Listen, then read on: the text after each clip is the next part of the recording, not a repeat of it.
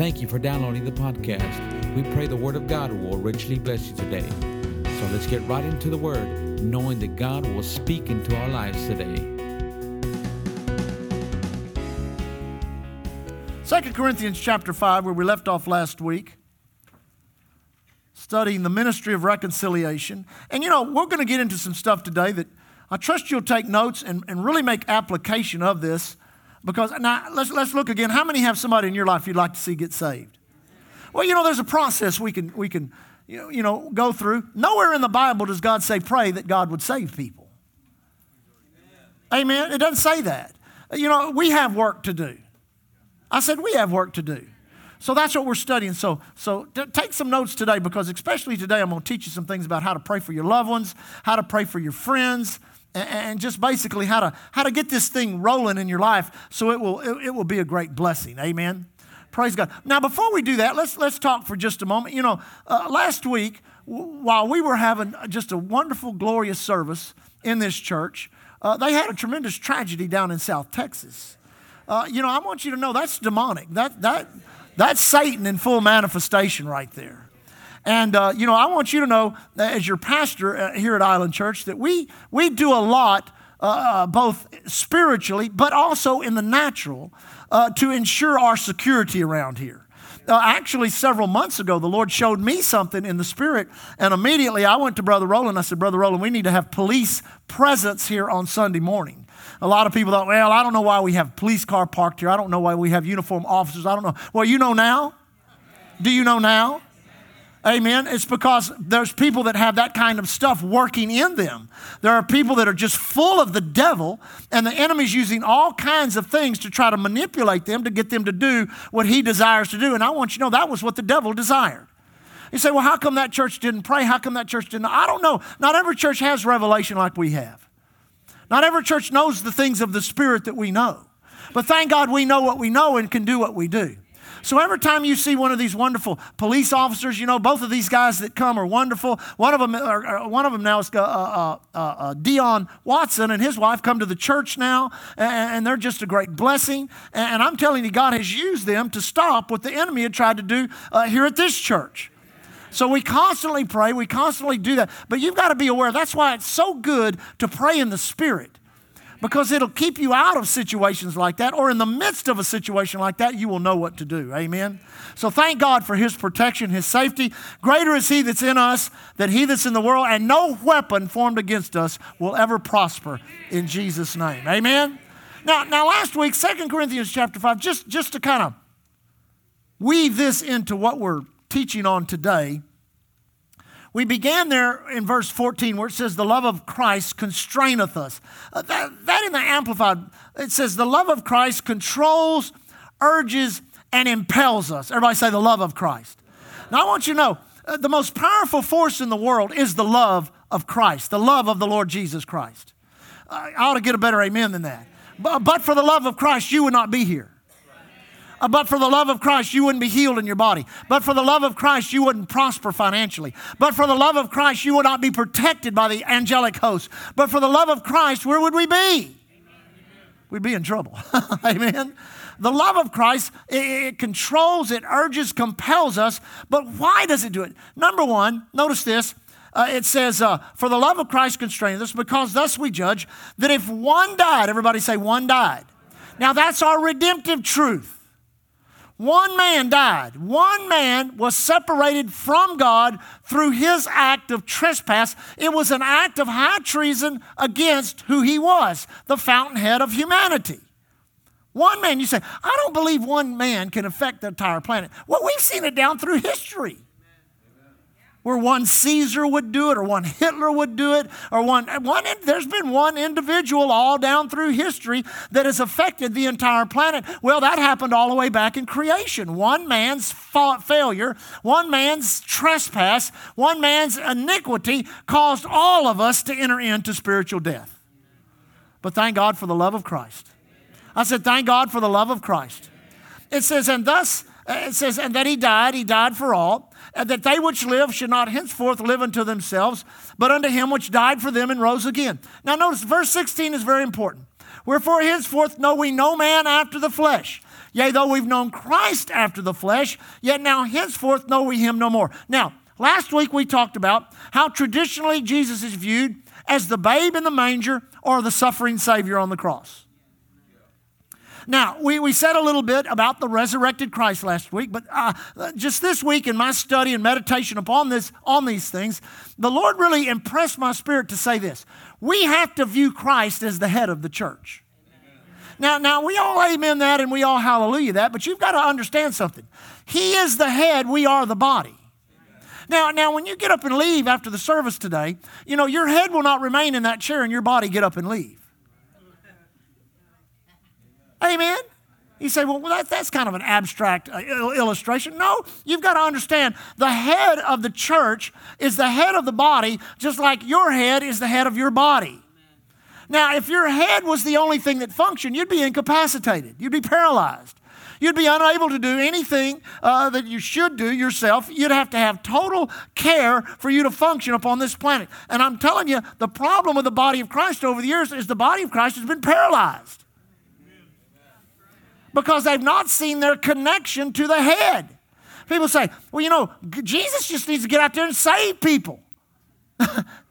no, we're his body. We're the one that needs to be out there getting them saved. He's the head. He's going to provide the power. He's going to provide the authority. He's going to provide the revelation. He's going to provide the insights, the ideas, the concepts. He's going to provide all of that. But we've got to get busy doing it because we're the body.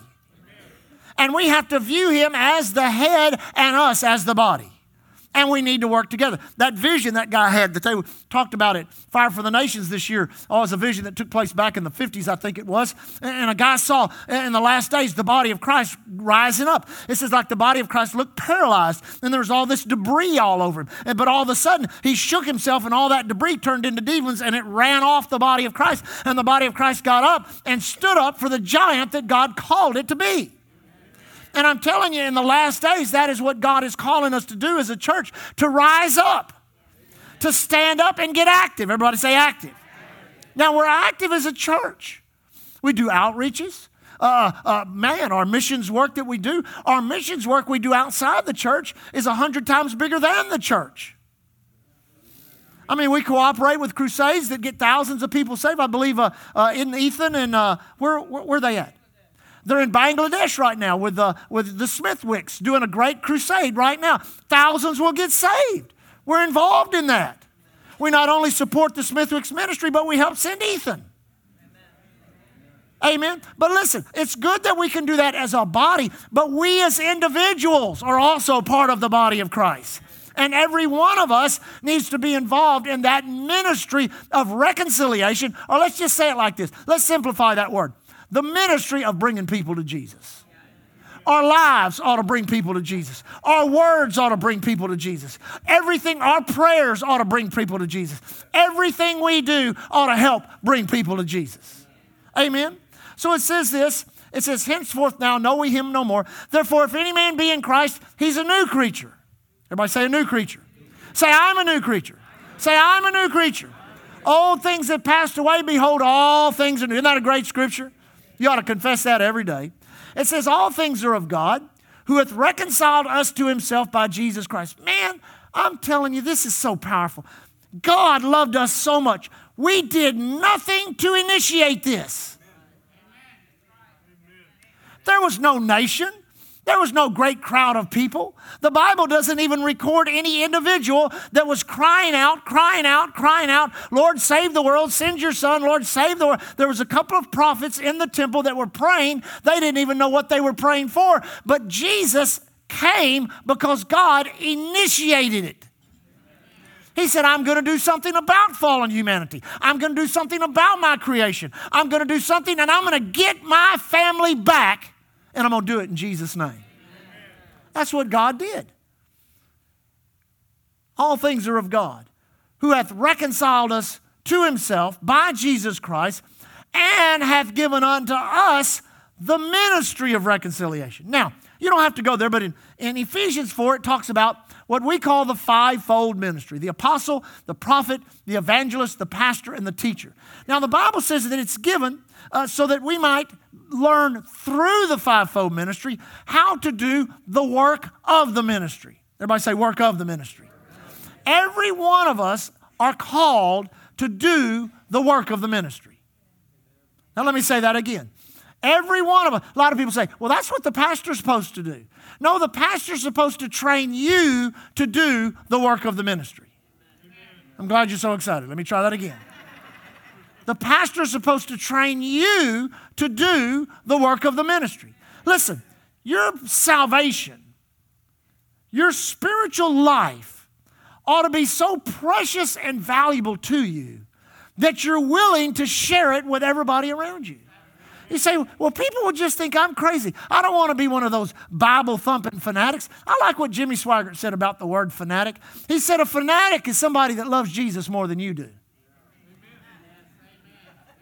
Never notice that? That person's a fanatic. Well, that's probably somebody that loves Jesus more than you do. Amen. We need to become fanatical.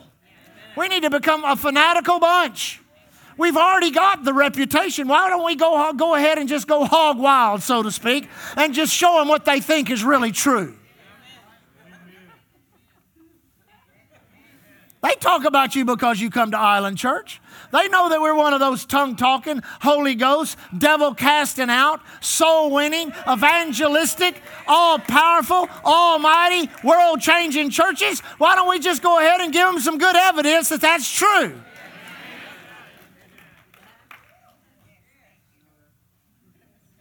Verse 19, to wit, that God was in Christ, reconciling the world to himself, not imputing trespasses unto them, not imputing their trespasses unto them, and hath committed unto us the word of reconciliation. Verse uh, 19 in the Amplified. It was God personally present in Christ, reconciling and restoring the world to favor with himself. I love this. Not counting up and holding against men their trespasses but canceling them. Do you know that before you ever got saved, before you ever made Jesus Lord and Savior, before you ever got born again, your sins were already canceled? You just found out about it and received it. That's true of every from from from the richest banker on the island, the richest businessman, the richest executive, to the crack dealer and the prostitute. The same message is true. Every sin, every, every trespass, all of your iniquity, every problem that you have because of the fall of mankind 6,000 years ago in the garden, every problem you have because you were born into the human family, every sin you've ever committed has been washed away by the blood of the Lord Jesus Christ and you don't have to bear it anymore. All you got to do is get born again. Now, let me say something. Being born again is a whole lot more than just having your sins forgiven. They, their sins were forgiven under the old covenant, but they never changed. They still continued in an iniquitous lifestyle. Jesus, as he walked on the earth, forgave men and women's sins. But when you got born again, you became a brand new creature in Christ. Your sins were not forgiven, I said, Your sins were not forgiven, they were remitted. You say, What do you mean remitted? They were erased. They were taken from you, the Bible says, as far as the east is from the west, which is literally a geographical phenomenon because you can go north till you start going south, but you can't go east till you start going west. Oh, I'll tell you, somebody ought to get excited about that canceling them. Glory to God. And then verse 20 says, Now then, we are ambassadors for Christ. Everybody say, I'm an ambassador. Say, I'm a representative of the kingdom of heaven. Heaven's my home, not this earth. We are ambassadors for Christ. Now, let me just say this this might help some of you.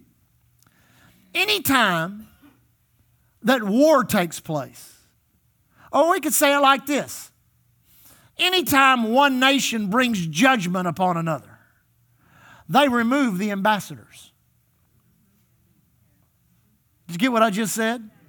When war was declared by Japan upon the United States on December the 7th, 1941, then we re uh, declared war on Japan uh, on December the 8th, 1940. We removed every ambassador and we kicked their ambassadors out.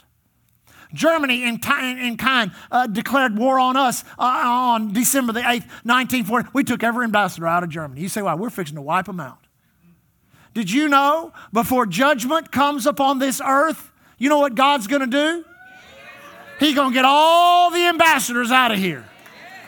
I said, He's going to get all the ambassadors out of here. Then the last verse, verse 21 He hath made him to be sin for us who knew no sin, that we might be made the righteousness of God in Christ. This is our authority and this is our commission to do what? To be ministers of reconciliation. Now, th- th- thank you, Lord. Do you remember when Jesus, after he was risen from the dead, he breathed on them, the disciples, and said, Receive ye the Holy Ghost. And he said, Whosoever sin you remit shall be remitted unto them. Whoever sins you uh, retain shall be retained unto them. You ever wonder, about that, what that scripture meant? Whoever sins you remit, or you talk about being remitted, or remitted unto them. Whoever sins are retained, or re- you know what that is? That's the right for you to look at somebody and say, You're not saved. Now, let me just say something real quick. This might help some of you. Over the past 15 or 20 years, there has been a real dumbing down of the body of Christ standing in judgment of who is saved and who is not. I mean, some of our, some of our most, how could you say it? Some of our most uh, uh visible leaders in the body of Christ, when questioned, when questioned, uh, I watched one in particular, and the question was posed to them uh, uh, uh, Do you mean that, that I, as I named a particular religion they were part of, that if I were to die, I would go to hell? And the answer was this Well, I don't know. Well, I don't know. I'm not your judge. Well, that person will die and go to hell. I ought to get a better amen than that. You say, what point are you trying to make, preacher? When you, when you, when you talk to somebody about the Lord, when you to ask them, are you born again? Well, I go to such and such church. No, no, no, no, no. Are you born again? No, well, grandma was a prayer warrior. No, no, no, no, no. I had a friend, and this, this was probably one of the most frustrating personal evangelism or ministry of reconciliation things I ever went through because it, it, went over oh, about a three year period. And I would witness to this individual and witness to this individual and tell them, you need to get saved. You must be born again. And they never heard a word I said.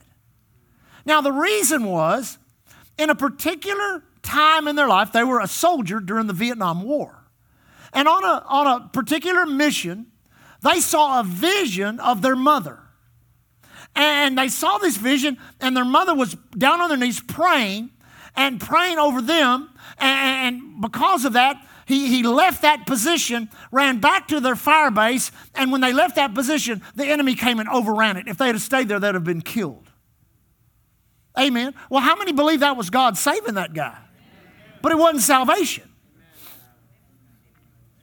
Now, now let me try that again. Some of y'all need to hear that. How many believe that was God saving him?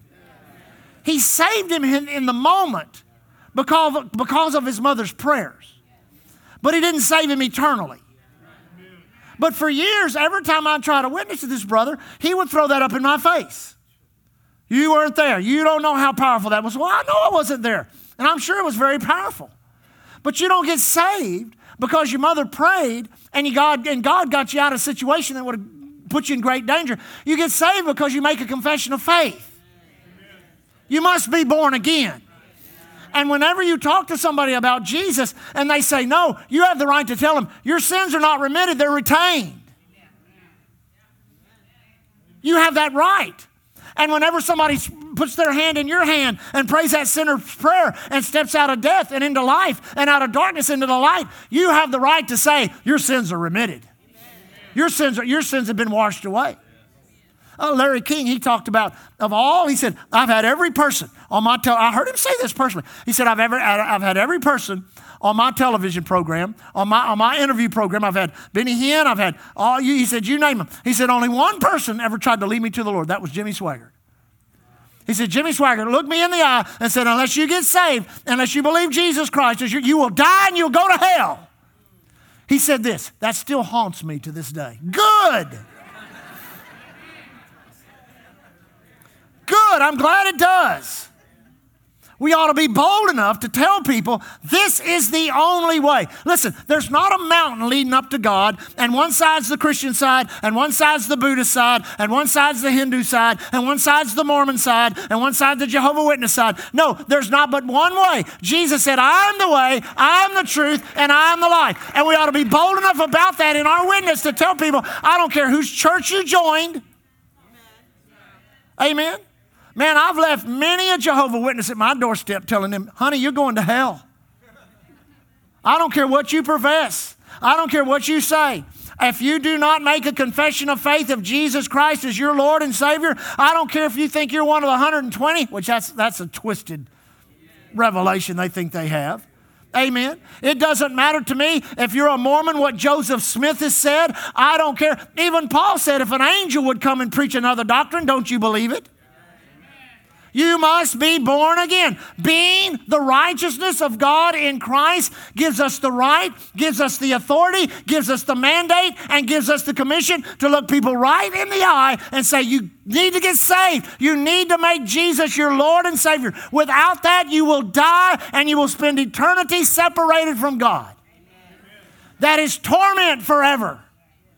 You say, Well, God wouldn't do that to me. Yes, He would. You say, why would he do it? Because you're not, God's not doing it to you, you're doing it to yourself. Amen. Now, go to the book. Since we're in Second Corinthians, go just a chapter over. Chapter 4. Let me begin to show you a couple of things here to how to pray. Everybody say how to pray. You know, every one of you in your prayer log got have, ought to have a list. I, uh, they gave me a nice new journal uh, when I was in the Philippines, so I started a, a, a prayer list of people that I, I want to see get born again. I'm beginning now to pray over them. This is where I start right here. First Corinthians, uh, excuse me, 2 Corinthians chapter 4. Now notice uh, verse 1 says, Therefore, seeing we have this ministry, as we have received mercy, we faint not or we don't give up. But we renounce the hidden things of dishonesty, not walking in craftiness, nor handling the word of God deceitfully, but by manifestation of the truth, uh, commending ourselves to every man's conscience in the sight of God. Now, notice this. But if our gospel be hid, everybody say hid. If our gospel be hid, now this is interesting. Uh, but if our gospel be hid, it is hid, hid to them that are lost. Now, there, like we said, there's only two kind of people on the earth the saved and the lost God's family or the human family. Amen? Now, this shows us right now that there is an attempt to hide the gospel. Have you ever noticed how the world system does not embrace the gospel? They don't embrace it. They mock it. They make fun of it. Why is there, been, you know, what harm does it do to pray at a football game? Unless you pray in the name of Jesus. You ever notice that? Why is the name of Jesus so controversial? Why can you talk about God, God, God, God, God, God, God, but nobody ever says anything? But the moment you mention the name of Jesus, well, let me tell you why.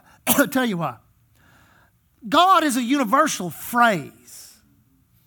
But when you say Jesus, that makes it personal. Let me say that again. When you say Jesus, that makes it personal. And Satan is still the God of this world. I'll show you that in just a moment. Now, he's defeated, he's God with a little g, and he's defeated as far as the church is concerned. Now, let me say that again. He is defeated as far as the church is concerned. But in his system on the planet, he's still ruling. That horrible event that happened last week, and what was it? just two weeks before that over in Las Vegas. Another. Those are demonic manifest. You say, why does that go on in America so much? Because there's a fight going on. You've got to see it. You've got to recognize. You say, what is it? Darkness trying to overcome light. But darkness cannot overcome light. As long as light will be light. I said, as long as light will be light. So we've got to be the light of the earth. Now, notice this. In whom, verse 4, in whom, now notice here's the phrase, the God of this world. That word world is the word cosmos. It's not the planet, it's the system that's on the planet. So there is a God of this world. The God of this world has blinded the minds. Well, where, where, where have we taught for 15 years as a church? Fixing to be 16, where have we taught the battle takes place? In the mind. In the mind. So, where does that blinding take place? In the mind. Listen, there are people out there, and I'm not saying just a few people sitting on a corner somewhere. I'm talking about probably close to over half of the majority of the entire world that thinks the term born again is a derogatory statement. I've heard people even say, You're not one of those born again Christians, are you? I mean, if you don't believe that, go to your next door neighbor, knock on their door. You know, the one that doesn't go to church, could care less about the things of God. Knock on their door and say, You know, I just wanted you to know, in case you were wondering, I wanted you to know that you live next door to a born again, Holy Ghost, tongue talking, spirit filled Christian that hears from God, lays hands on the sick, cast out devils. If you ever need me, I'm right next door.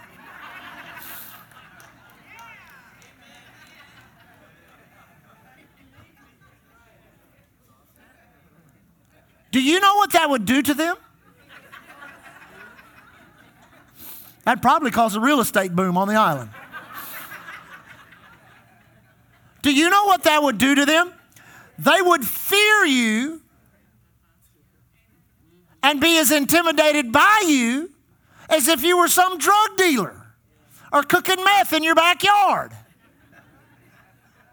They would not view it as positive, they would view it as negative.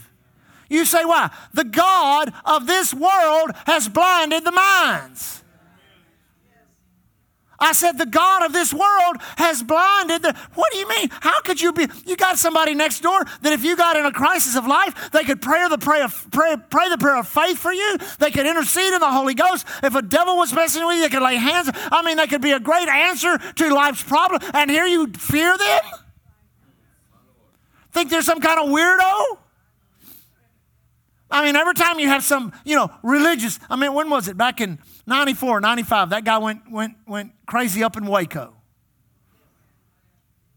Every negative thing that happens to so called believers or Christians, they try to tack it to the entire body. That's the God of this world. You're not one of those, you're not one of those, you know, what, what was that guy's name? David. You're, you're, you're not one of those David Koresh. No, I'm a Jesus person. You know, that's just a cult, is all that was. I remember there were several ministers that fell back in the, in the mid 80s when Lee and I were first going into the ministry. And I'm telling you, they'd put his, they'd put they'd show a Pentecostal church on TV, and it'd be some old rickety building somewhere full of a bunch of old crazy people handling snakes. They'd show that. That's what Pentecost looked like. They'd never show the great ministries that God has raised up around the world. They never showed Smith Wigglesworth or John G. Lake. John G. Lake's, his, his ministry was so powerful in Spokane, Washington, they had over 120,000 documented miracles in five years, and the United States government declared Spokane, Washington, the healthiest city in the world, healthiest city in the nation, because of the power of God. Amen. But now our nation has been reduced to a moment of silent prayer. I feel like John Hagee this morning.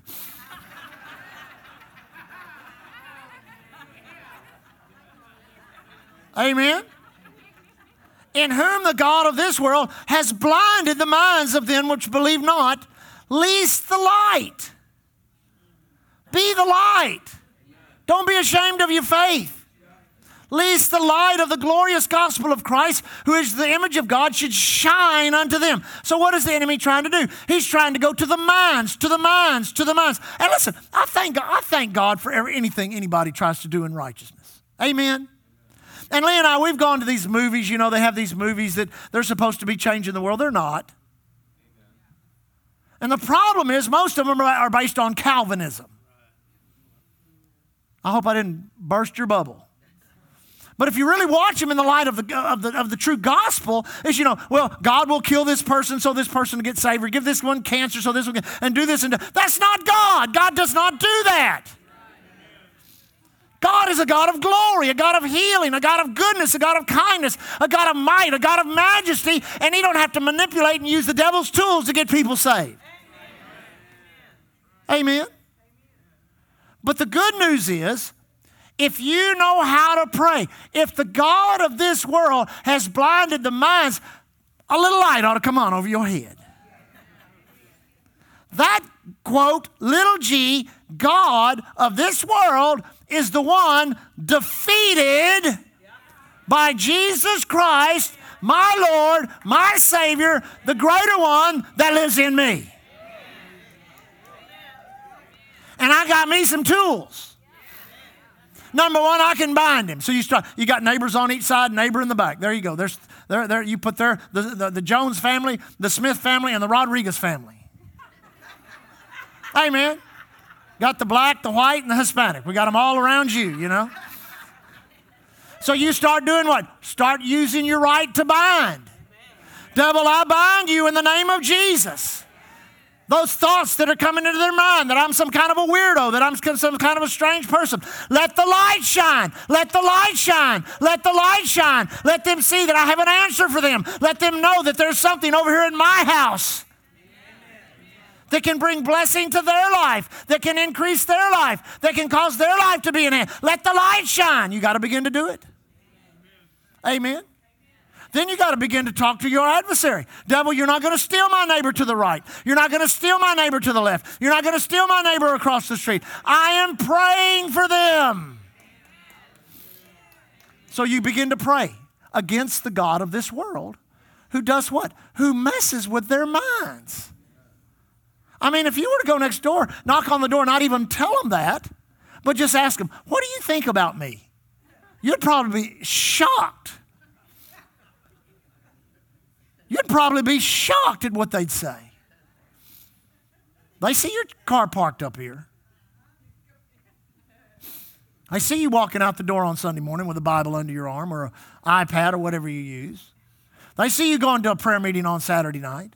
They see you coming home with glory on you. Don't think the world can't see that. I said, don't think the world can't see that. Because every time you come to Island Church and there's a real anointing in this church, everywhere you go in this, you go to the restaurant after church, you go somewhere, those people see the glory of God on you. Let me just say it like this they see the light. There's a light on your face, there's a light in your eyes. It's not in this world, it's in you. It's in you. Mm, mm, mm. Say, I'm going to pray. So I'm going to pray and I'm going to bind the devil. Now listen, who hath blinded the minds. So, what is blindness? Not being able to see. Amen. And the only thing worse, worse than blindness is the inability to see correctly. Because at least when you're, when you're blind, they can give you a dog. But if you can't see correctly, then you may think you're seeing right when you're not. Amen. But as you begin to pray, you begin to say, in the name of Jesus, over your, over your, over your job where you work, maybe the business that you own. Uh, maybe, maybe it's uh uh, uh, uh, uh, maybe you work at a school, maybe in education, maybe you work up at UTMB, maybe you work up at the plants. You just begin to need to pray around those people. Lord, I, in the name of Jesus, every day you as you're on the way, just pray and say, in the name, I bind you, devil, you foul spirit. Amen. Amen you will not blind the eyes of these people to the light that is in me. Amen. So that's point number one. Amen. Now, point two, everybody say point two. Go to Matthew. Matthew chapter 9. Now, you, some of you may understand some things after this one.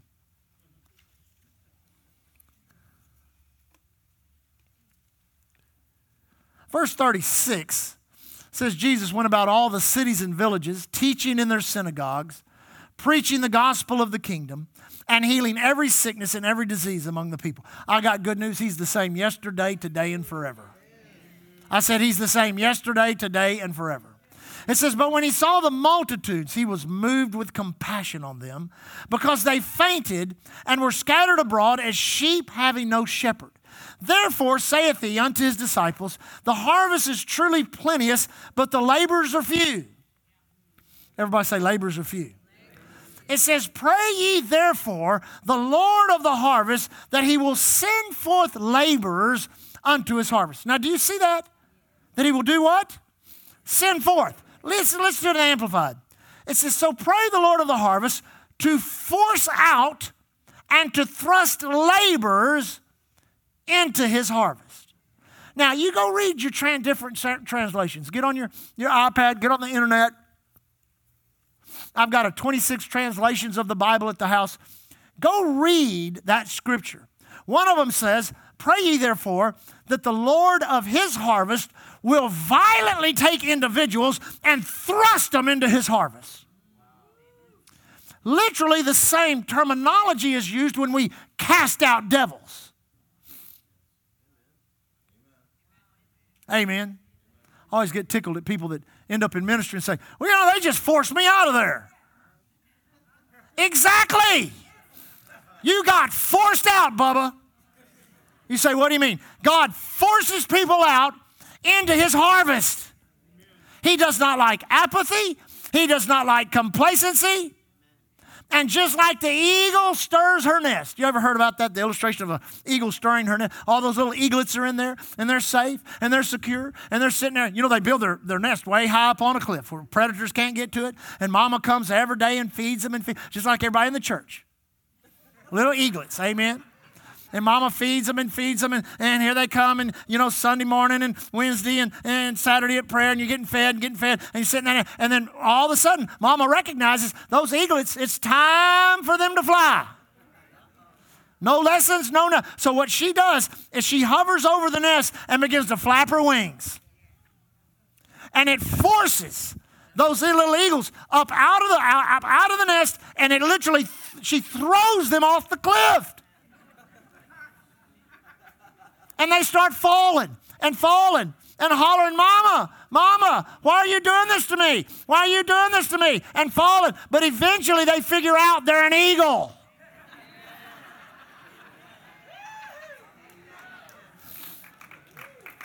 And some of you in your life, you may feel like you're falling, you're falling, you're falling, but you're going to have to figure out you're an eagle. You need to spread those wings and grab those currents of the Holy Ghost and let them raise you up into what God's called you to do.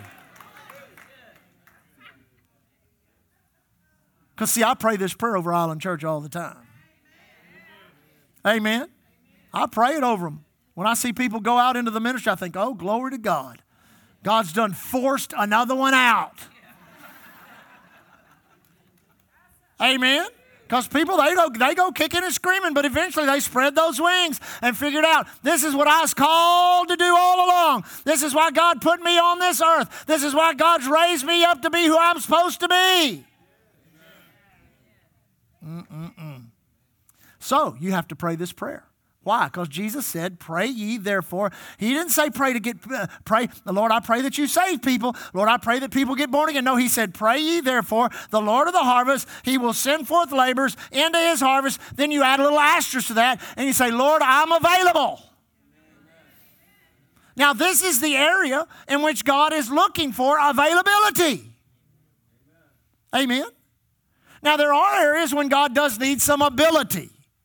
I've heard people say anything that God calls you to do, you, do, you don't need to be, uh, you don't need to have any talent, anything like. All you need to do is available. Well, that's not true. You say, well, Pastor, I feel like I'm called to play the keyboard at Island Church. Do you know how to play the keyboard? No. but God's calling me to do it. Well, we're not going to let you do it. There's no ability there. But all of us can be available to be laborers in the harvest. Now, let me just say something. This may help you. You are harvest in the barn. Everybody say that. I am harvest in the barn. Somehow, some way, some preacher, some individual, some Sunday school teacher someone led you to Jesus. You're no longer on the other side of this. You're on the right, you're on the light side, you're on the life side, you're on the goodness side, you're on the mercy side, you're on the grace side. You're, you're on, listen, you're, you're on the right side. If you say, I've been wrong about everything in life, well, there's one thing you're not wrong about. Come on, church. And it's the main thing. Because you can be right about everything in life and wrong about this. Then you're going to be in trouble. But you can be wrong about everything in life and right about this, and you're going to be okay. Amen. One more, real quick. Go to Ephesians. Ephesians 6, real quick, and we'll close. Is this helping anybody? Anybody going to start praying for your loved ones and your neighbors? Ephesians chapter 6. Now, here's the key because you can't go running out of Island Church today and just start knocking doors up and down your street and think that you're going to be effective. Now, you may lead someone to the Lord. You may have somebody pray a prayer with you. You find somebody desperate, somebody that needs help, sure. But every one of us, as a church and as individuals, you need a door of utterance. You need an effectual door of utterance. And in order to respond to an effectual door of utterance, you need boldness. Amen. Now look at that here, just for a moment. In verse 18, let's just start there, because that's a good place to start. Verse 18, praying always with all prayer and supplication in the Spirit. I'm going to say pray in the Spirit. That means praying in tongues, pray in the Spirit. And watching thereunto with all perseverance and supplication for all saints and for me, that utterance may be given unto me, that I may open my mouth boldly to make known the mystery of the gospel, for which I am an ambassador. Well, we're all ambassadors, so this includes us all. I am an ambassador in bonds, that therein I may speak boldly as I ought to speak. Now,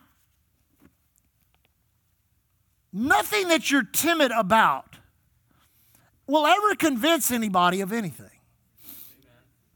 Now, first of all, before I get ahead of myself, first of all, a door of utterance. There are people in my life that it took me 20 years to get a door of utterance into their life. That guy I was talking about, the, the, the, the, the, the soldier, it took me three years. I mean, three years of praying, three years of, of, of finally saying, Lord, just send him to hell. I really could care less, you know. But the love of Christ constrains you. God kept ta- telling me, go, go in there and love him. Go in there and love him. Just go in there and love them. Love of Christ constraineth us. There's been others, it's taken years of just praying and interceding and binding the devil and, and because you don't know how many laborers are out there. Uh, there, there was a, a friend of mine who, who wanted his father to get, his father was getting elderly and, and, and was, was sickly and, and did, just rejected everything uh, uh, that he ever said about the gospel. Everything says you just you've lost your mind. All that born again, uh, Holy Ghost stuff, you have lost your mind. And just you know, don't bring me that religious stuff. I don't need it. I'm telling you, when you're dead, you're just dead as a dog on the side of the road. Well, you'd be concerned if that was your father. Well, over a period of years of praying like this, what happened was God sent a pastor from Ireland to this person's house. And sitting at the breakfast table, where this son never had a door of utterance to this father, this pastor from Ireland had a door of utterance and led his father to the Lord right there at the breakfast table. Amen. The door of utterance is something very unique. You know when it's there. And if, if, if, ever in your life, now listen, if you get active in these things, here's what's going to happen. There'll be times when you know the doors of utterance is open and you're going to lead people to Jesus. It's going to be so good. There'll be other times when you know that door of utterance is open and you don't do anything, do anything about it and you're going to be so grieved. But you'll never understand it or know it until you begin to pray. It may happen. I've had it happen to me to waitresses that were waiting on our table. I've had it happen to me to people that were checking out groceries in the grocery line. I've had it happen to me uh, to, to, to guides that were taking me hunting or fishing. I've had it happen to me in all kinds of different incidences. This is not just what happens in pulpit ministry when a pastor, an evangelist, or a prophet or somebody gets up and preaches a message and people come and get saved. That's not it. This is the door of utterance out there in that world system in which the Holy Ghost the unction of the Spirit of God, that which you've been praying, that which you've been declaring, comes into existence. And for that neighbor that's lived next door for 20 years for the first time, you have a door of utterance. And you can begin to speak. That's when you need boldness. That's when you don't need no wishy washy, you know, well, you know, you ought to just come to church and hear our pastor. He's cool. No, no, no. They don't need a pastor, they need a Savior. They get a Savior, then they, then, they, then they need a pastor. But before they need, and I've heard people do some of the, you know, they start talking to about tithing. They don't need to know about tithing. Start talking to them about the baptism of the Holy Ghost speaking. Now, they don't need that. They need to be born again.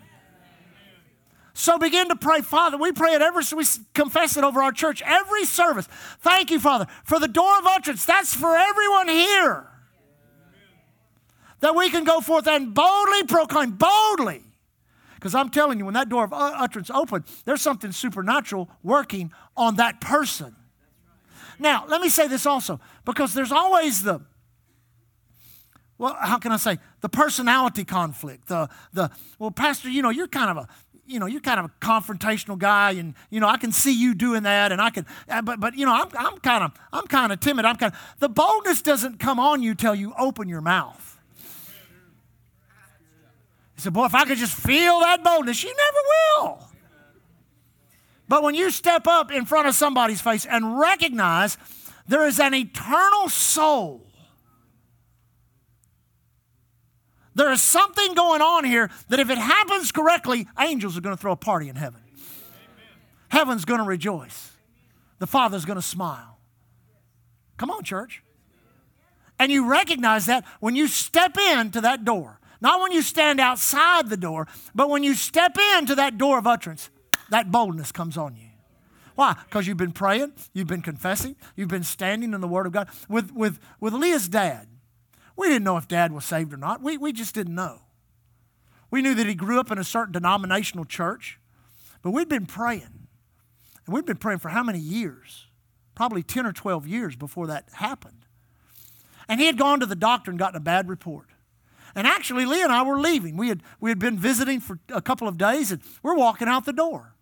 And her mom stops us and looks at, at, at Dad Megason and says, Don't you have something to say? And he's like, he just bows his head. And he says, I've got a bad report from the doctor. He was 75 years old. He was 75 years old. And so I just, all of a sudden, boldness just came on me. And I said, Dad, first of all, let's don't talk about what the doctor says. Let's talk about what Jesus says. And right there, we led him in the sinner's prayer, and he got born again right there. Did you know God extended his life, what, 10 more years? He didn't have to go through those procedures. God healed his body. God gave him a little something that they could do, and God healed his body. And he became the sweetest old gentleman you ever met in your life. This guy spent three years in the Pacific during World War II. Man, he was tough. He worked in the oil field his whole life raised a family of six, sent them all to college on just meager nothing. This is a man's man. But right there, standing in that kitchen with tears rolling down his cheek, he, he left darkness came into light, and left death and came into life. And one day, we'll be with him in heaven for eternity because of boldness and a door of utterance. And if you'll understand how that works, now just, just for a moment, think about this. You are a minister of reconciliation. Everybody say that. I'm a minister. I'm a minister of reconciliation. Amen. Number one, you need to learn to bind the devil who has blinded the minds of those that are in this world system and your loved ones that are around you and your friends that you work with. Amen. And then, secondly, pray ye therefore the Lord of the harvest would send forth laborers. Because you may not be the laborer, but you may be the laborer for someone else. Amen. And then, last but not least, pray for that door of utterance to open so that you can boldly speak the gospel, the good news of the Lord Jesus. Now, if we will do that as a church, we will see that. I don't want someone else's members. I want every church on this island to flourish. I don't want some church empty out and half the people come over. I don't want that.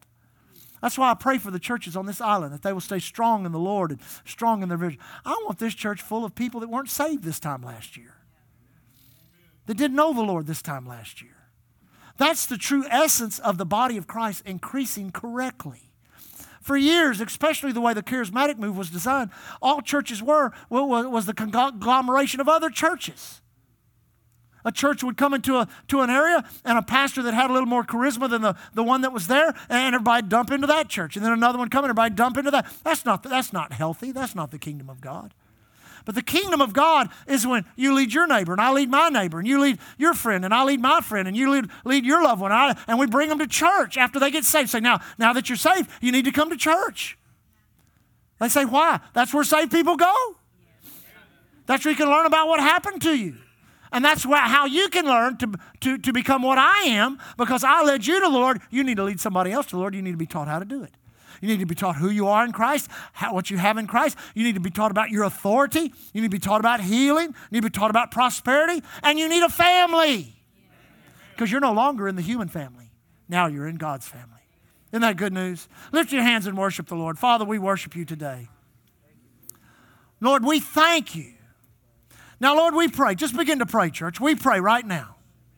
First of all, we bind the devil in Jesus' name. Devil, you lying foe that, is, that has worked on this island and in this county for decades, blinding the minds of men and women to the glorious light of the gospel. We bind you in the name of Jesus over our neighbors, over our loved ones, over our friends and our families.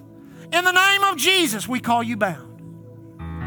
Heavenly Father, we pray, according to the instruction of Jesus Christ, the head of the church, we pray ye, therefore, the Lord of the harvest will thrust out laborers, will thrust out laborers, will thrust out laborers.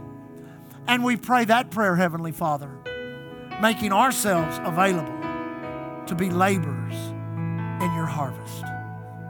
And Father, we ask for the door of utterance to open for us as a church, as individuals, as families, as neighbors, as employers, as employees, open the door of utterance and grant us boldness that we may speak your word. And Father, we echo Acts chapter 4. Stretch forth your hand to heal. Let signs and wonders be done in the name of your holy child Jesus. Let our light shine let us be salt. Let us be salty, Father. Let the goodness of God manifest in us, through us, and for us.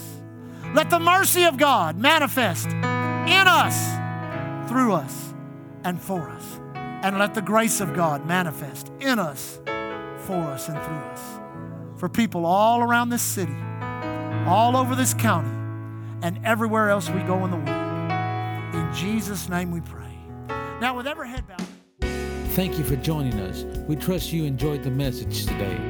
For services and special events, visit our webpage at www.islandchurchgalveston.com. You can contact us by phone at 409 770 9113. We are located at 2411 69th Street, Galveston, Texas.